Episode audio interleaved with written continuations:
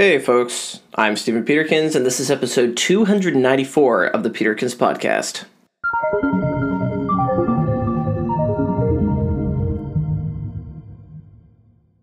Today, we're going to talk about how Google works.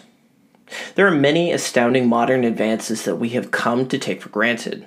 We can fly through the air, we can move resources all over the world, and we can even leave our own planet if we choose to. All of these things were once astounding to us until we became familiar with them. Then it just becomes the new normal, no longer spectacular or breathtaking to us. In the same way, we take for granted our ability to scour the entire internet looking for things that are relevant to us.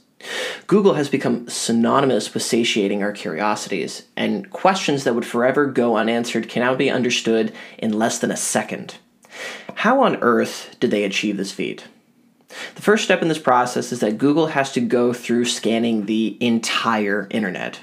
It does this through something called web crawlers.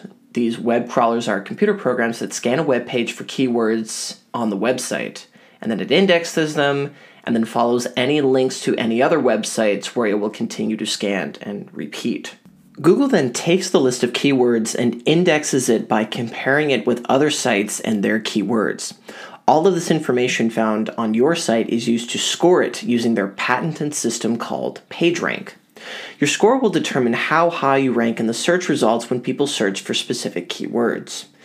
Things like the age of your site, how many links to it there are, and the frequency and location of the keywords all contribute to increasing your page rank. Having links to your website is the best way to increase your page rank score. It is the most difficult to cheat and requires you to have great content on your site for people to link back to it in the first place. All of this is done every day by Google to keep up with the new information that is constantly being added to the web.